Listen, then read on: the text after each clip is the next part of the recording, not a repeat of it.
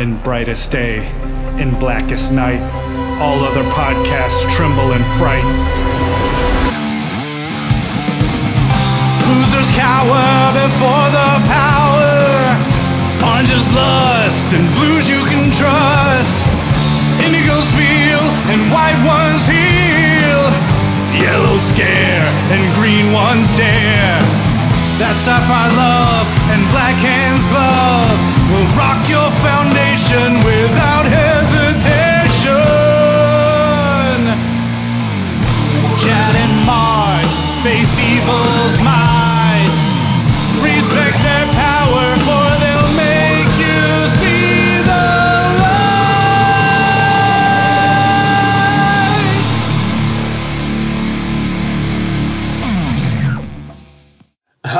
everybody. I'm Chad Bokelman, I'm Mark Marble. and this is the LanternCast. Episode 407, I believe. Who knows anymore? Time is irrelevant these days. I think it's 407 since I was working on the, the write up and the XML stuff. I'm pretty sure we're only up to 407. Um, but either way, even if it's not, it's staying in. So if it's 408, hey, hey it's, it's good for the blooper reel. All right, man. What are we talking about tonight? And it is 407. Yes! Um, the, the lantern related stuff for the episode, otherwise known as the least fun part of the episode. uh, we're going to do the Green Lantern season two, number six, uh, in an ever so brief, ever so brief, uh, recap of that issue. Um, we kind of got, luckily we got derailed last week when we did the DC fandom, uh, episode. So now we want to, we feel compelled to start catching up with some of the issue reviews before we fall too far behind because that new issue is if it's not out yet, it's got to be out soon. Did it come out Uh, this week? It's u- it used it used to be the first week of the the first I'm week of the month. pretty sure when I was looking to grab the cover image for the album art for this episode, I'm pretty sure it said next week on Good. DC DC.com. But Well, let me double good. check.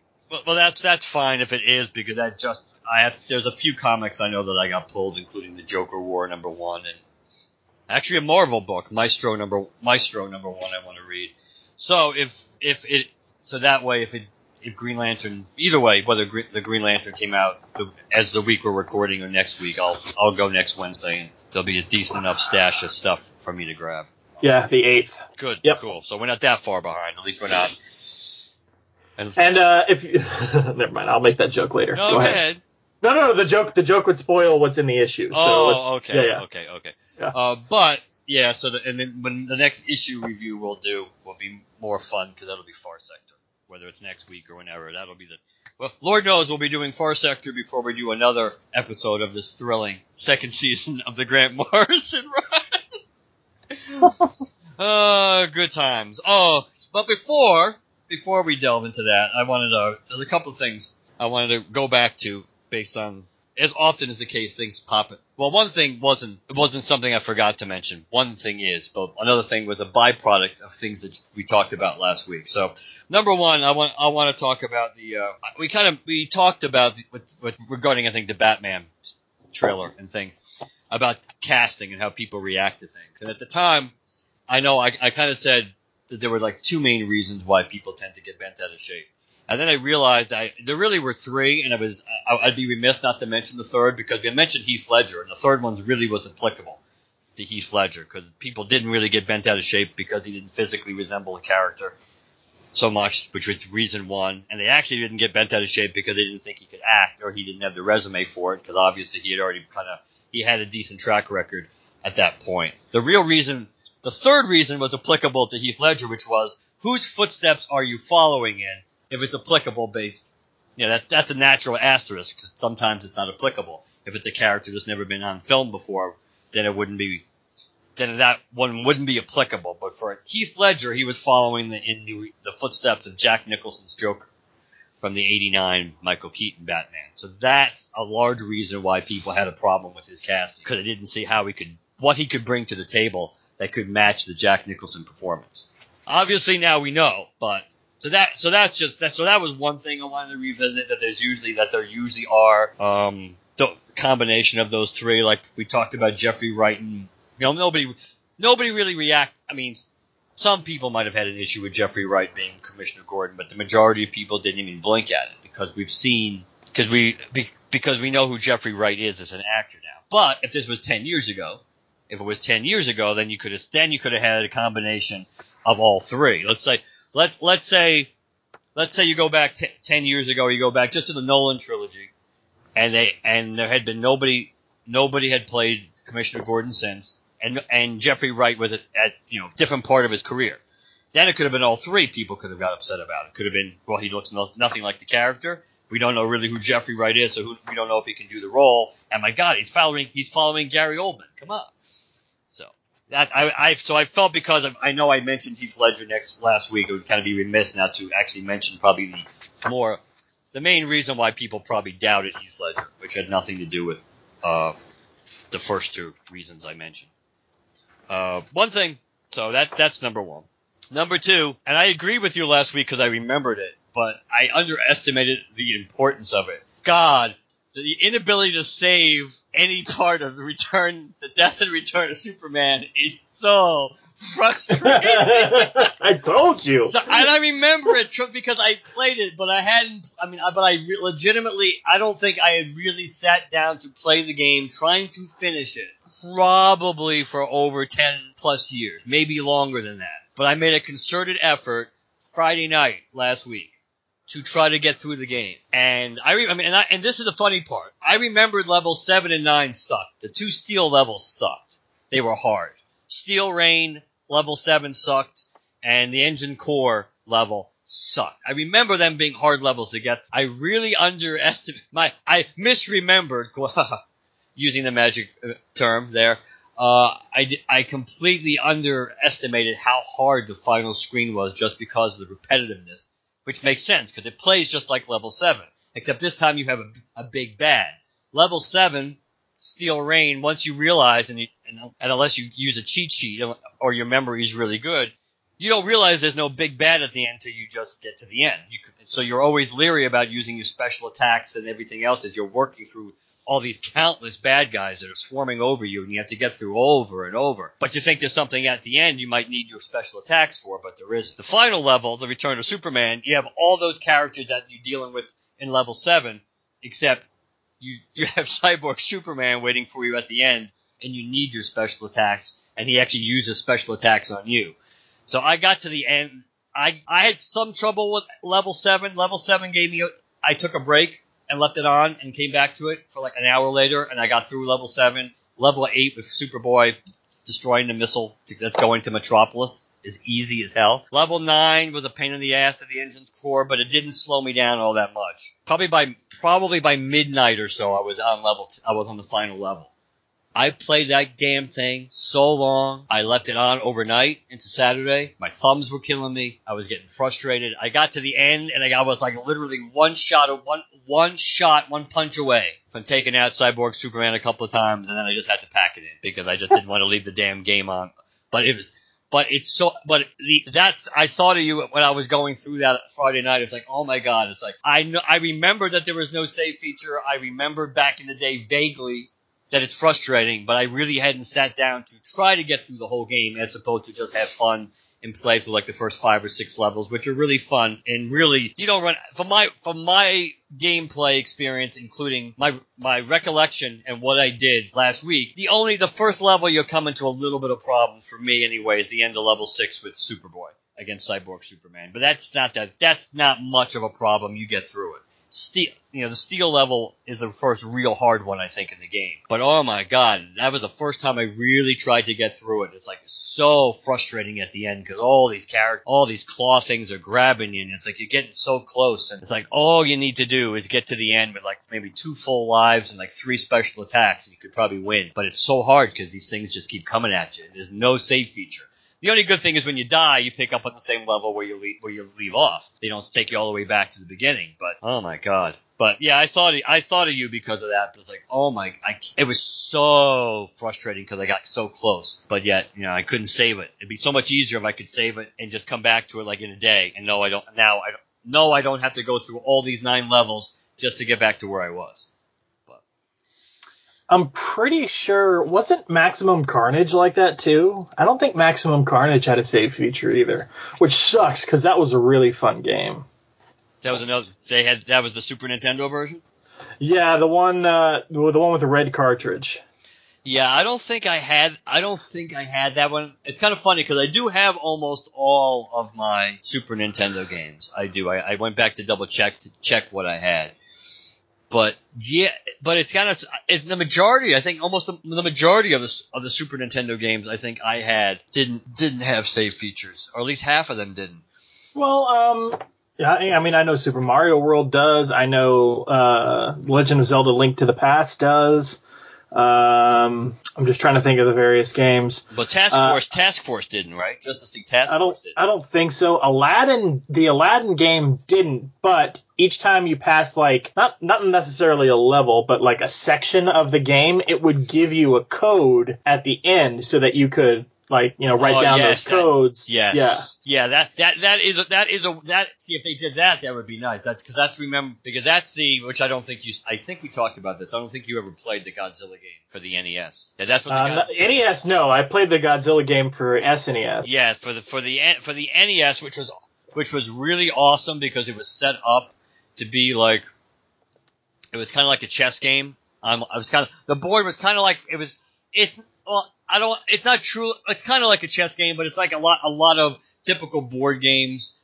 Uh, with the hexagonal spacing, and you have Mothra and Godzilla, and you're maneuvering through, and you have to get to the end of the screen, which is every planet, every screen, every every time you kept advancing from planet to planet. Basically, you were trying to get to Planet X. Uh, so you were going through all these different all planets in the solar system, and you basically you fought your way through cities, and eventually each level had a big bad, another monster you had to square off with. Whichever one, whoever you beat him with, you didn't necessarily. I don't think, if I remember correctly, you didn't have to beat that monster with both Godzilla and Mothra. You just had to beat that monster with one of those two characters. And then you got to the next level, and eventually you get to, you know, you get to, you know, Planet X or and uh, Planet Zero, uh, and but they, that game was another one that had had a code where you would put it in, so you you so so you would you, so you could pick up on the right on the planet where you you know where you were st- where you ended or where you the next planet you advanced to that it, it was set up so yeah you put this code in so you don't so it's not like you have to you have to start over but No, yeah, st- I still remember one of those codes for Aladdin to this day. Genie, Jafar, Aladdin, Abu. Well, this wasn't this wasn't as clever. These were just like random letters and random numbers, which I do Uh. have. I do have some of them because I because I do I do still have that NES game. I kept it because I really enjoyed it. I think some I think there may be like a couple of slips of paper in there that have the handwritten da- handwritten uh, codes, which is kind of cool in case I ever if I decide to bring that up and play it, assuming it still works, uh, that I could at least I know I could play play that game. Yeah, Genie, Genie, Jafar, Aladdin, Abu takes you to level four, which is the one that's inside the genie's lamp. I remember that one because in the Aladdin movie, the there were a bunch of uh, uh there were you know obviously I, I, it's one of my favorite I think it, yeah it is my favorite uh D, you know Disney animated feature Hercules being a close second but I'm pretty sure what had happened was Disney gave the script for Aladdin to the video game developers, which is, I believe, how it typically, you know, works. And in the first level, you know, it all sort of takes place in the streets of Agrabah. And level two, it's the Cave of Wonders. Level three, you're riding the carpet to escape from the Cave of Wonders. Uh, and level six is takes place in Jafar's palace, which is just the palace. Uh, but level four and level five are not scenes from the movie. Apparently, in the escape from the Cave of Wonders, you know, after they are, are like, you know, trapped down in there, Genie supposedly takes Aladdin into the lamp with him, and there was like a whole supposed to be a whole scene of that. And then there was in, in the escape from the Cave of Wonders, you know how like they come shooting out of that and they land in that oasis, and he's like, Genie, I want you to make me a prince. You know, that's whole the whole thing. I guess in one of those they fell through something or crash landed somewhere, but they landed in like an ancient pyramid and like some burial ground or something, and a, and they had to rescue Abu from being possessed or something like that. I don't know. I'm pretty sure those two sort of levels that they coded into the SNES Aladdin game, and I think it was also for Sega at the time. I'm pretty sure that those levels were originally supposed to be scenes in the Aladdin uh, script in the movie. That would make sense. That some some of those things some of those things happen where uh, and it- like it's like the novelization. Some of the a lot of the novelizations, it's not just the authors expanding upon uh, taking uh, free liberties or free reign and liberties on. It's a lot of st- a lot of time there are things that were originally in the version of the script, and then of course things get edited out and changed and cut, and they end up in the book. So. So it would make sense that if depending on how far and how you know how you were trying to time the release of the game with the release of the movie and everything else, that they would have a sort a version of the script to work from, and there very well could have been mod- modifications and changes, and boom. Yeah, because I think like that's that scene where Genie's like doing, uh, you know, you ain't never had a friend like me. That whole that whole number inside the cavern. Uh, that was I think all supposed to take place in the lamp, not necessarily out of it. So I think that was the idea. Um, but anyways, uh, what are we talking about tonight? Oh, there was one last thing. Okay, one more thing. One last thing. This is not related to last week. I just figured we should mention the Chadwick Boseman thing ever so briefly. If only, only because it, it also opens the door for speculation about what they're going to do. Uh, because my initial, it, it's obviously not just just getting to the crux of it. It's obviously very sad, and it makes sense since we saw what he looked like recently. So people suspected there was something wrong with him. Not that. I mean, obviously he's been dealing. The fact that he's been dealing with like colon cancer for a long time is that's kind of that was a little shocking, but uh, so it's gonna it's obviously a, a, huge loss across the board. How it affects the MCU is interesting, not just because obviously the people that have been rattling the cage for a long time, a long time considering that Black Panther hasn't been as a movie hasn't been out there all that long, but they were so many people were so quick to want to push him push him out of the way to get make sure he Black Panther anyway. Well, now that you know, those drum beats are already you're already seeing those drum beats uh, picking up. Whether I think a little bit too much trying to maybe it's true. It's it's hard to know, but that but it's kind of like being the agenda a little bit is being pushed by wrapping it up and saying, oh, Chadwick Chadwick would want it that. Well, maybe he would, but that's not the real reason you want. A lot of these people want Shuri to be to be uh, Black Panther, which is fine if they're going to continue on. That would probably make sense to do something like that. But to me, it's more interest. It's the really interesting part is how that, that is yet another wrinkle in the Marvel release schedule that you think is going to have ramifications. Since Black Panther is supposed to be a, Black Panther two is supposed to be a 2022 release a May 22 May 2022 release, I believe. So now that comes down to what the hell they're going to do with that. You think because even if uh, what if Coogler had his script all ready to go? Clearly now that has to done, has to fix. That has to be rewritten dramatically. So now you would think if James Gunn is able to, if he's now contractually able to start working on a movie, since Suicide, the Suicide Squad is done, and that movie's not coming out to sometime next, uh, what, the summer or whatever next year, that that would seemingly be a good, that would be the most logical filler now. They could just move Doctor Strange, because they have Thor and Doctor Strange supposed to come out within like a month of each other, which is stupid. 2022. Push Doctor Strange back to a May release, just a year off of when it was supposed to come out. But if they want to stick to that schedule, which they almost have to do on some level because of how many movies are backlogged on. This would be a good time to put, Guardians in. This would be a good time to have Guardians filmed sometime next year and have that be the May 2020 release, 22 release, because it should have always been a May release, and it would it would fit a need. So that's one of that's the one thought that crossed my mind, depending on from a from a from a movie making perspective that depending on contractual obligations of cast members and everything else and if and James Gunn's if he really is free to move on to another project now really because that movie would not have to start shooting until probably the summer of next year to be able to meet a May 2022 deadline. The script obviously we all know is done because the script was done before he went to he jumped ship to DC so that would be what I would do but but but but, but depending on the actors they could there could be contractual obligations. But so. Yeah. Wakanda forever. Yeah yes, that that that is that is really sad. That is really sad, and it's it'll be it'll be interesting to see how Marvel handles it and how things change with that.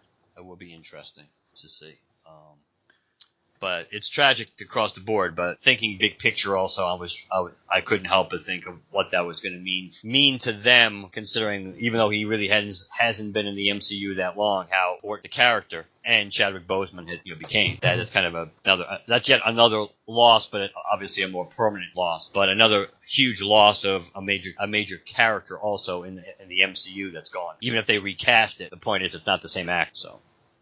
Yeah yeah, it's one thing to recast because you know someone demanded more money or whatever, um, a la Rhodey or, um, or whatever, but it's quite another to recast someone who uh, who passed away. So and somebody who, by for all accounts, was just about to start doing what he could do to bulk up again anyway.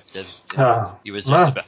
Yeah, he, I think within the net, within a month or within a month of his death, I guess he was about ready to. He was start. He was about to or start he was about to start or had already started the like preliminary stages of, bul- of bulking of bulking back up again or trying to bulk back up again. Um, Well, yeah. yeah, that that and you know, stage four colon cancer, stage four of any cancer is is intense to deal with. But right.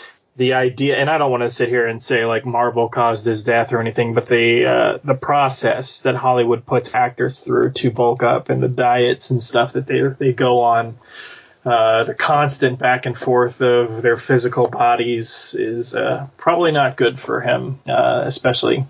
Uh, going through that process, but regardless, again, I'm not saying anybody caused it or anything. It's obviously something that he's been dealing with for a long time, but yeah, I, can't imagine knowing he had stage four colon cancer. Uh, well, stage three, and then it eventually became stage four.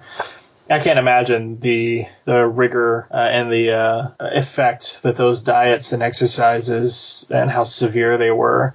Because I'm pretty sure one of the tricks I've heard for highlighting sort of like the the uh, Definition. yeah, the definition of muscles uh, on film is to like make sure you're dehydrated, Yes, so yes. they pop more. So like, I mean, it's not good to be dehydrated. Period. So, um, you know, the idea of doing that, just just that alone, regardless of what you know, not even taking into account what you have to do to put on that much muscle mass that quickly, and the training to do whatever stunts you say you're going to do, as opposed to your your your, your stunt person and all that stuff. It's just uh I can't imagine doing that with uh with cancer, let alone regardless of the stage. So yeah, And he and I think what they said he had it for like two years, or he was been dealing with it for about two years before he died.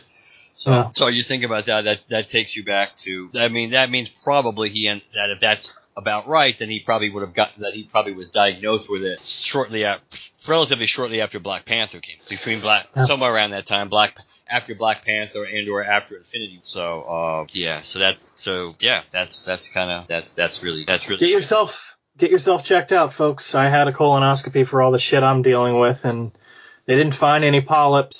So they said, you know, outside of everything that I have going on. I don't have to do this. I don't have to do it. You know, we'll see you again when you're 50. So, um, but yeah, you know, typically they don't have you do anything until you're 50, but it doesn't mean it can't clearly come before you turn that age. So, you know, talk to your doctors and make sure you know what you're up against. So they can do even if you don't need a colonoscopy to figure it out, they can do blood panels and stuff to see what what's in your system and, you know, do scans and things like that. So probably not the greatest idea financially speaking, uh, but you know, if you can afford it, if you're able to do it, which this is stupid. I'm not going to get into the politics of it, but it's a stupid ass thing that we have to say if you can afford it in this country. Um, but that's just me. Um, uh, you know, if you can afford it, you know, get yourself checked out. You never know what's happening under the surface. I could have, in a, you know, I could have, in a way, I guess, figured out I had diverticulitis before I got an infection, or diverticulosis before I got an infection. There's a possibility they could have caught it before it became infected. You never know. Um, but anyways, uh, what's the issue we're talking about tonight? Unfortunately, the issue we're talking about is the Green Lantern season two, number six, uh, which assault on Sector General. Grant Morrison, still Grant Morrison. Liam Sharp, Steve Oliff, Steve Wands, Liam Sharp and Laura Martin did the cover. Tony S. Daniel and Tomeu Morey did the variant cover. Brian Cunningham, still the editor. Well, what uh, which cover did you get? I actually, I think, got the variant cover with Hal flying in space with the freaky eye thing, the tentacle eye thing around him. But I was just about to say, I actually like both. I really liked both covers this month, so it actually was a tough choice which one to get. I went with the variant because I, I do agree with you. I liked both, but I've just been getting, I, I've been really liking a lot of variants for this series, uh, which is actually interesting because one of the things I want to talk about after we after we get done talking about the issue is some of the ads in here. But I was just looking at it because I, you know I was obviously not able to pick up solid copy issues for a little bit, so.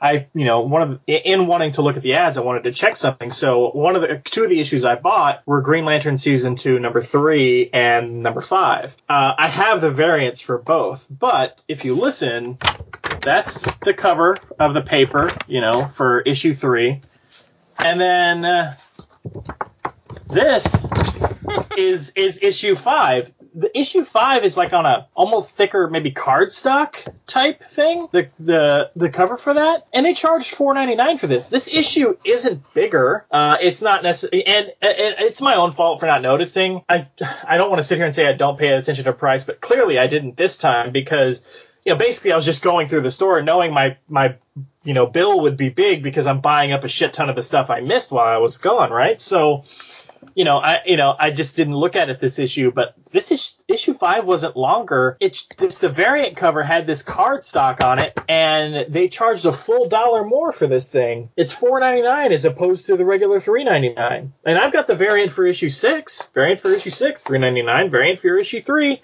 three ninety nine. So they, they, they charged extra for this weird card stock they for some reason did on issue five and the variant. I don't know. Do you have the physical copy of issue five with the regular cover, or do you have the cardstock variant Uh, by uh, what is this Anderson? Who did the variant here? hold on. Let me pull it up. Yeah, let me, well, let me just. I'll go back. Let me just go back to the site. Take a look at what artwork we used for that. Gary Gary Frank and Brad Anderson did the variant for this. I have the regular cover. I'm pretty sure I have the regular cover for that one. Do you remember if the the paper was cardstock on that? No. Was it for both issues? Okay. Yeah, I can't. I can't. I can't remember. I've already. I've already put that. I've already put that issue in a tub, and God willing, I'll never look at it again. ah, the the completionist in all of us. ah, all right, man. Uh, the floor is yours. Go for it, dude. oh God. All right, this is gonna be. This is gonna be bare bones, real, real bare bones, because I mean there is stuff happening in this issue, but it, again, even the main stuff that's going on is rel- relatively strict. you have to admit, though. Yeah, yeah. I was, I was just about to say it's pretty straightforward. Yeah, this is you know this this is your again Morrison dial to four or five. This this is not the worst of the worst examples of where you just want to like give up give up reading or put your eyes out and never read anything again kind of stuff that we have experienced in this in this book. Uh, so we we so I guess uh, we begin on this hospital on this hospital ship where if you remember last if you do remember last issue and if you don't we completely understand. Yeah, was in really bad shape from um, from taking on uh, Hyperman and Hyperwoman and Hyperdog and Hyper Cat, Hyper Ferret. I, it, it doesn't really matter. So they're bringing him into they're bringing him to this hospital ship. Uh, Nurse Lalo there, who is who is this really freaky looking alien, who of course be, how how, appropriate that, that that this this really weird alien chick, but Hal supposedly had a fling with this chick. Or was joking that he did. he might have he might have been joking. He might have been. But uh but if you read the description in the beginning when she said, you know, you know, kind of like uh she you know, rec- you know, she kind of like uh recognizing the desert dust and spice from uh, you know, triggers a precise and fragile nostalgia for times yet to come, which of course doesn't make sense. Nostalgia something has, hasn't happened yet. But I think that that kind of implied that she, to me, that she knew who Hal Jordan was either way. So Hal Jordan was in, he was really in bad shape, and he, you know, he, he had been uh, basically, uh, he was on the verge of dying. So this picks up picks up with that. They bring him in to get, you know, to get to get healed. He wakes up, and uh, I do like that that lion thing. It was really annoying. Uh, kept keeps typical patient keeps asking for a nurse and can't can't get the nurse. Uh, Hal, you know, has he's been operated on. He also has uh, like these nanosurgeons that are I guess still operating on him. I do like the Dr. Kildare, which obviously must be a play on Dr. Kildare, uh, that the famous doctor that I think was what, Richard Chamberlain. I think played Dr. Kildare on TV. But you have to assume Dr. Kildare is a, is a, is a kind of like a homage to that. Um, Hal kind of wakes up. He wants to know where his power ring is. This is kind of interesting how, you know, his nurse mentions the fact that, you know, that, he, that, that the ring barely survived the encounter with Hyperwoman and it's going, undergoing treatment itself in the non-biological ring, wing. So they actually have so it's so the hospital it doesn't just treat living beings, it can treat non-living beings like Hal's Power Ring in its work. So I do kind of like that. They have, they have a whole bunch of Green Lanterns there that kind of uh between that are paying their respects and kind of the, who help. Was some of these the ones that helped rescue Hal, or they, they just showed up at the medical? Oh, hold on. I've got issue five still right in front of I me, so let me think see. some of these just showed up. We see the ones in the first page were the ones who were Yeah. came to rescue him. Yeah, there. So at the end, at the end of the the issue, yeah, uh, the Crystal Dude, the uh, Zudarian. the Zudarian is there, and a couple of others Yeah, actually. including the one that acts as a life support system. Uh, but yeah. Oh so- no, no, sorry. Uh, that's Flash and one of these wing wing things. Yeah. So yeah, just at the end of the uh, issue five, it was the Zudarian and the Crystalline guy, and then one of the grown up Hawk things in costume, and the Flash. Right, and the Yeah. thing with and the thing with the tentacles, that was the thing that was the life support system, Um, the one that's carrying them in. I think so. I think so, because that would be the only other one that shows up on the first page that's sitting there. But you have all the all these other Green Lanterns, and it's like, oh, you know, it's like, uh, you know, Al Jordan said, my home world. You know, he's a machine, he's unstoppable. And while while they're all there, basically waiting to find out what's going on with Hal, they kind of get attacked by what the Quaman, the Quaman, and other ant- some other antimatter lanterns. I like the fact that he really looks like Deathlok on that pseudo on that almost full splash page. He does Hmm. look very Deathlocky. Uh, so basically, all these Green Lanterns are being taken out and being decimated. Hal gets out of bed because it's Hal, even though they're telling him, you know, the nurse is telling him, "Hey, you can't do that." I must admit, I, I do think it's kind of funny when Dr. Keldar goes wobbling off to see what's going on, and she tries to warn him about the thing falling out of the ceiling, and it just squashes him. I think that's kind of. Um, do, are we? Does that does it kill him? It looks like it might. Yeah, he, he- there's there's uh, goo on the Yeah, floor that goo. shouldn't That- be there. Yeah, it looks like it looks like he, he he's a goner there. So how how go how goes out, and this this line thing continues to be really annoying. This uh, Crassius uh, Quipe six. I again I didn't do any research to know if we were actually supposed to know who this character is, whether he showed up before. To me, I don't really care. Um, he's he's kind of he's like the cowardly lion in, in one level, and he's and he's and he's a and he's a whiner. So Hal, you know, Hal gets in his face. Hal sees one of the green one of the Green Lanterns that pretty much bought the farm at, at the hand of the Quaman, and he called and he basically re- counter counteracts the uh, rings the early process of the ring looking for a new suitable bearer. Hal calls that ring to him, and I do like the little exchange here where you where you basically have the the AI, which kind of answers the question we had whether we thought the AI of the ring the Hal's relationship was just because of you know the world that he had been in inside the ring with Mir Widden and everything else, or whether this was something new. And it would appear to be something new because this ring, uh, this this ring basically explains to Hal the relationship he had with you know with his with his with his uh, bearer, and it's like, oh, we specialize in extremely elaborate constructs. Hal's like, I do hands, and he does a very nice hand too to you know to, to crush it to crush his way out. Um, so we, the rest of the issue is basically just Hal and you know in that in the, the, Zudarian and Crystal Lantern uh, trying to deal with the rest of the uh, these the antimatter lanterns. Uh, how, you know, I do like when the the lion kind of like just stops being a, a whiny little biatch and kind of like bulks up for a second, like and rips the antimatter lantern apart. I thought that was really when they when he thought he was being left behind, then all of a sudden that got him mad. Then he then he kind of hulked up. That was kind that was kind of cool. I also like I like the fact that you know the, the little the little trick that the you know the crystallized lantern uses to take out that one um, antimatter lantern. Hal also is able to, which ties, I guess, ties into the stuff from season one and the and the stuff we'd rather forget. The the three issue Dark uh, Black Star arc when in the fantasy world that Hal created. That part of it was using what the what the star the star the uh, evil star power Yeah, the Star Band. yeah, the Star Band. That because of that, Hal, you know, because because Evil Star is like he's in this hospital, but but he's incapacitated. But Hal's able to call basically call on the Starlings and use them to help because because of his tie into that power. So he uses that, and and, and they start duke, duking it out with some of the the antimatter lanterns. The Quaman and Hal base, basically square off. Hal Hal gets blasted.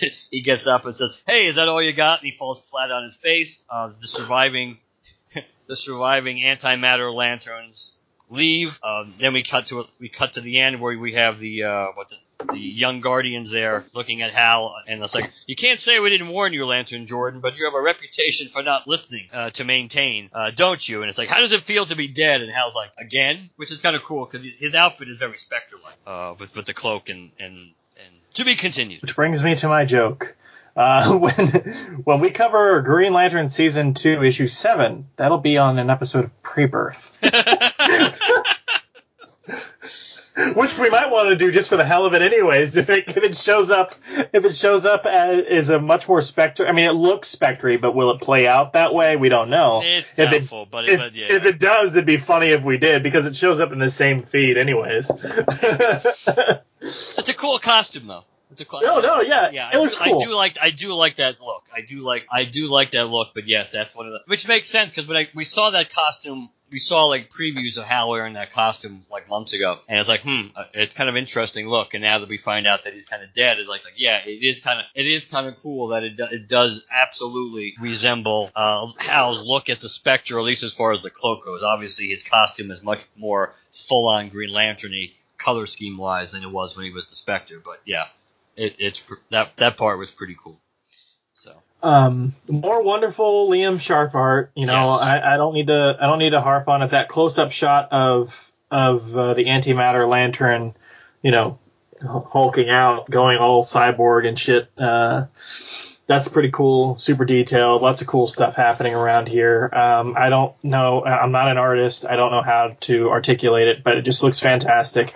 I do like this more painted style we get when we get space shots of like the space station that they're in when that explodes. Um, the kind of uh, stuff that you see basically whenever there's a shot outside of the ship, uh, it, it's a, it's a different style. There's more uh, smooth smoothness and painted look to it, um, including the ship itself. So I think that's I think that's pretty cool looking. Do you notice that? yes, Yeah, the art style is definitely different. Uh, so that's that's a cool effect to use. Um, so I did notice it. Props to you again, Liam. But I became it uninvested in the series long ago, with ish, specifically with issue two of of season two. And you know, to be to be fair, by the time we got there, it didn't start. Uh, I didn't really. Uh, wasn't. Our, I was already not in a pretty good pretty good place with this series. So. Uh, was it nice to get a straightforward sort of breather issue with some some you know fighting and uh, a pretty easy to follow thing sure but more relatively unintelligible or hard to follow dialogue uh, and, and all that stuff I, I, maybe that's personal preference maybe it's legitimate complaint i don't care uh, when you're reading a comic, it's all about what your opinion of it is at the time. And uh, this is not an easy read, and uh, I don't feel like I should have to work hard to read an issue. So I've said it before, and uh, I'll continue saying it just because I I don't think we should, you know, even if we don't like it, we shouldn't really be phoning these in just because I think everybody will just get bored with the episodes and just go, why the hell don't you just not cover it then? Um, I will continue giving my honest opinions. You never know whose episode of this, you know, of LanternCast is their first episode, so I'll give the context, but I'm not going to harp on it long. Uh, if you are, hap- if you do happen to be a new listener, go back and listen to older stuff, and you'll know more thoughts. But I just don't. I'm not here for it. I'm not here for this. Uh, this this story. Um, Far Sector to me is the superior Lantern book, and I'll leave it at that. Uh, the other stuff I want to talk about is not related to the story, but like the, the ads and stuff. But uh, you know, I'll let you before we get there. I'll, I'll let you talk about your thoughts on. it. I know you did some of it during your recap. I mean, you summed it up well when you said it's good that this is that this is more of a straightforward story. It is good that again this is Morrison dialed down to five or six, not dialed up to eleven. Uh, you got for whether it's just him doing this or whether DC begs him to do this. The mere the fact that he does alternate this, so we ne- we very rarely get like two. We we get more than maybe two Morrison dialed up to eleven issues back to back, and we do have some. we- We're more likely to have two of these issues back to back than two of these really crazy, horrible, banging your head against the wall issues back to back. But still, you know, it is relatively straightforward. Again, I don't know how thrilled I am to be going back and dealing with the antimatter stuff. I mean, I, I didn't think that was. Maybe I would have had more of an impact if we hadn't had that whole uh, divergence going with all these characters that they throw in from you know from the we, that a lot of people aren't going to even know who they were. You know, basically multiversity tie-ins and stuff as we were dealing with like issues 10, 11, and 12 of season one.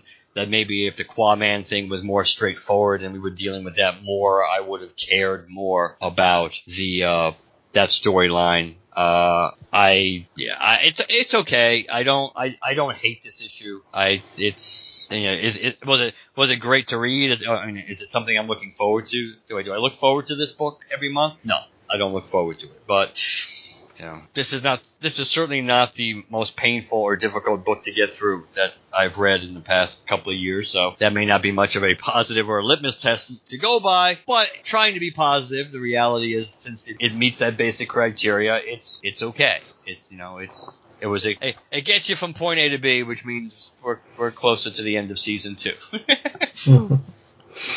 All right, so the ads. Uh, what part of the reason I talk wanted to talk about this is just uh, what ads are in here, not necessarily. The, I mean, I will talk about the content of some of the ads, but just sort of the general theme of the ads. Uh, so that's why I got out my issue uh, three and my issue five because I wanted to compare and contrast. Uh, in issue three, the back page, the back of the back cover, really, on one side has an ad for Florida SuperCon, and on the other has an ad for the Scoob animated movie. Uh, in issue five, uh, the back of the front cover and the inside of the back cover are both ads for Snowpiercer, and the back cover is an ad for Tenet. Uh, in issue six, every single ad is a DC ad, and I thought that was kind of cool. Uh, in some way or another. So in the front we have the Audible original of the Sandman, uh, you know, uh, Audible yeah, I guess we could call this drama because we do have a full voice cast. I did know Neil Gaiman was a part of it, and I did know Kat Dennings is a part of it because I uh, follow Kat Dennings on Instagram for obvious reasons. Uh, you you follow parts of Kat Dennings.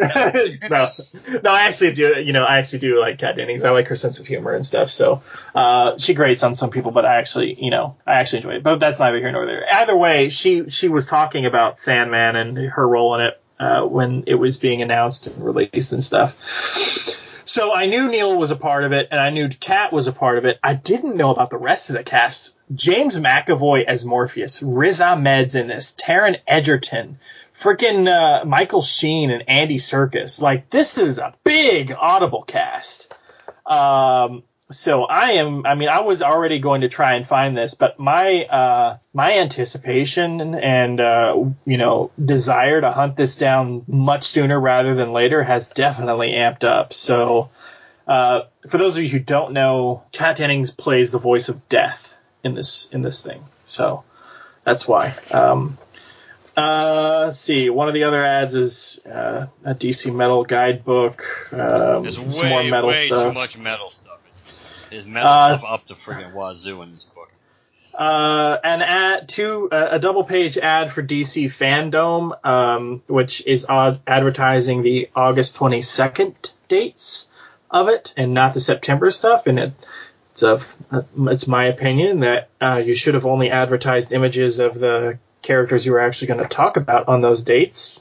Uh, but you know that's neither here nor there because we see there is uh, Green Lantern, and they didn't talk about him at all. Uh, but we'll talk about that at another time. Um, this is interesting because I haven't caught up with Legion yet because I definitely I was going to just like straight up read that issue that was advertised and solicited to specifically talk about the Golden Lantern. But you know, but I was like, you know what? I did enjoy, you know, to an extent, kind of that first issue and the the two issues that preceded it of uh, I think they called it uh, Legion Millennium or something like that. Um, but I didn't know that this Trial of the Legion of Superheroes issue is, issues eight and nine of Legion are going to be this massive thing because there is a metric f ton of artists on this thing. So I'm just going to name some of the ones that I I, I recognize and I, I definitely appreciate their work. Uh, Mike Allred, Jordie Bellaire, uh, let's see, Cully Hamner, uh, Dan Jurgens, uh, Jeff Lemire, Dustin Nguyen, Michael Avon Oeming, Norm Rapmund, um, Doc Shaner, Liam Sharp, Ryan Sook, Nicole, Nicholas Scott, John Romita Jr., Ivan Reis, Joe Prado, Kevin Nowlan, uh, let's see, Mike Grell, uh, Gary Frank, Nick Derington, Jim Cheung, I mean, Art Adams, and that's about half of the amount of people, artists that are going to be working on these two issues of Legion. I I don't know I don't, I don't know if they're they're double sized, but they better be double sized because if it's like every other panel is a different artist, that's going to be insane. Um, uh, but yeah, man, that that is a I don't think we've seen an art, art artistic lineup on a single issue this diverse since like when Marvel put out those um, X Men for Hunger things. You remember those? Yes, vaguely, but yes, I do Yeah. remember them. The, or you know DC with Who's Who or whatever. Like this is a lot of people on just two issues, double sized or not, of Legion. This is crazy. You have to, I mean, like, I, you know, you don't have to buy anything if you don't want to, but I, I, if I, if I were not a reader of Legion, I would just be intrigued by the sheer amount of talent that are supposed to be on these two issues. Yeah, that, Uh, it is an impre- it is an impressive lineup. Probably not enough to get me to actually buy those books, but it, but it is impressive. Uh, there's an ad for Lois Lane uh, for the sort of kids stuff that they've been putting out. Uh, there's an ad for a crossover between. Uh, is it a crossover? Uh, maybe. Doesn't really What the, necessarily. super, but say. the Superman thing? yeah, Superman Action Comics and Legion of I Superheroes. think I think they're just I think they're just pushing all the Superman related books. Is Ah, what I think. Gotcha. Yeah, because Superboy is a part of the Legion, FYI. A, a Jonathan Kent. Um, there's an ad for DC Universe, which is interesting. Uh, and there's an ad for uh, there's an ad for uh, the HBO Max on the very next page. so the baby and its suc- like, likely successor. Uh, but on the back, this is really cool because I actually found out of, about this before it was advertised. The Legion of Superheroes animated series that came out, I guess the you know it says right here, the mid 2000s. Um, is has been like really released and remastered in a Blu-ray collection, uh, and you, it's available for purchase over at the Warner Archive. So WarnerArchive.com. If you guys haven't, go check out that site and see what they have for sale because, like, yeah, they also uh, will sell you like the latest season of Supergirl and Flash and stuff like that. But there are pages, pages of Blu-rays on that site of movies I haven't seen in the general public in a while, um, or didn't even know existed in Blu-ray format. Um, so one day I had just, you know, I was on there and I just happened to be going through the whole thing. I think I saw somebody mention Warner Archive online, and I found this. Uh, and that's why you know I, I want to get it because um I don't think I've made it like a, an obsession like I have to do this, but I am of the opinion that I want all of the animated and and live action DC content in uh, like a Blu-ray collection. Like, yeah, of course, I've gone after like the CW verse and all this other stuff, uh, and, and like the direct-to-DVD movies and things like that. But I've also like grabbed all all of the DC Universe content that's come out on Blu-ray, and I've grabbed you know the CW animated stuff that's somewhat connected to the CW verse, like the Ray and the Constantine thing, and like I I like to get all, all of the DC related stuff and uh, like the old stuff that's been released and remastered on Blu-ray. You know, Batman the animated series, Batman Beyond. Uh, but man, Legion of Superheroes, that was a controversial show. Not a, not everybody liked this show, um, and it wasn't on very long. But uh, I, I enjoyed it. I thought it was fun. This is cool. It's I mean, and as far as even from an advertising perspective, it's not even if you knew about this show and you watched the show, it's it it is kind of random. You just wouldn't expect to just turn the page and it's on the back cover this month of your DC books. Yeah, for sure. So it, it's it's just interesting. Every ad in this thing, every ad in this thing is DC related. Now, one is Audible, one is of the DC Universe app, one is of HBO Max, one is of Warner Archive. So obviously, you know, it's their their parent company and stuff using you know the various things. I'm sure they paid them for it or whatever, probably a reduced rate or or whatever. But it was interesting to see that every single bit of content in here was DC related in some way, shape, or form. I thought that was interesting and worth noting. No, that is true. It was a, it was a good catch. It was it was it's probably a, just a continuation of the you know them circling the wagon of that effect that they're focusing on. Basically, they're all about themselves, and I don't mean that necessarily in a bad way. But you know they're they're going to be you know distributing things themselves. They're going to be you know they're going to be promoting themselves, and it makes perfect sense that hey you know we're gonna we have this ad space, so so even if we're not going to be exclusively doing this all the time, let's just uh, let's just do it. You know, it's like at least for at least with you know with fandom right you know, at the time, you know they knew they were going to be pushing that, and, they, and HBO Max they wanted to push. It's like yeah, and Lord knows they're pushing metal up the wazoo. That yeah, let's just let's just go you know balls to the wall and just do it. So be curious. It will be something to pay attention to, like going forward to see if if this trend continues or whether it's whether it's like it's a, a, one off or whether this becomes the norm where almost all the things that are advertised in DC books are related to Warner Brothers. For sure. All right, that's all I had to talk about uh, for this issue. Do you have anything else you wanted to discuss? Uh, blissfully no. I think. I think. All right. Uh, if people want to reach out to us and you know vote if the next issue coverage should be uh, in a pre-birth episode, what, what, I uh, what don't should they think. do? Well, actually, I was going to say I don't think Jim would go for that, but Jim is actually revisiting the Morrison books on a sort, trying to look at things from a different perspective. So it, so he, he technically would not necessarily be against it. So Jim is uh, taking a parallax approach, is what you're saying. Uh, I, you said things from a different perspective. Yeah, that is true. That is true. but I, so you are, you were, so from a technical definition perspective, yes. But if anyone was going to be taking a parallax approach, it probably would be more. I appreciate parallax. I think a little bit more than Jim does. Um, Lantern And Cat- guys, v- vote for the pre-birth coverage because that means I don't have to be there for the episode. Oh, be careful what you wish for, Chad. Uh, um, fa- famous last words, and Chad was never heard from again. But, but, he said he didn't want to be. um, all right, lanterncast.com. The email is lanterncast at gmail.com. The voicemail is 708 Lantern, so you can leave us a voicemail or text us. You can use uh, leave a text message there too for us if you want us to read that on the air. Apple Podcast, Spotify, and Stitcher, wherever you listen to us. We're on all of those. Please leave us a positive review.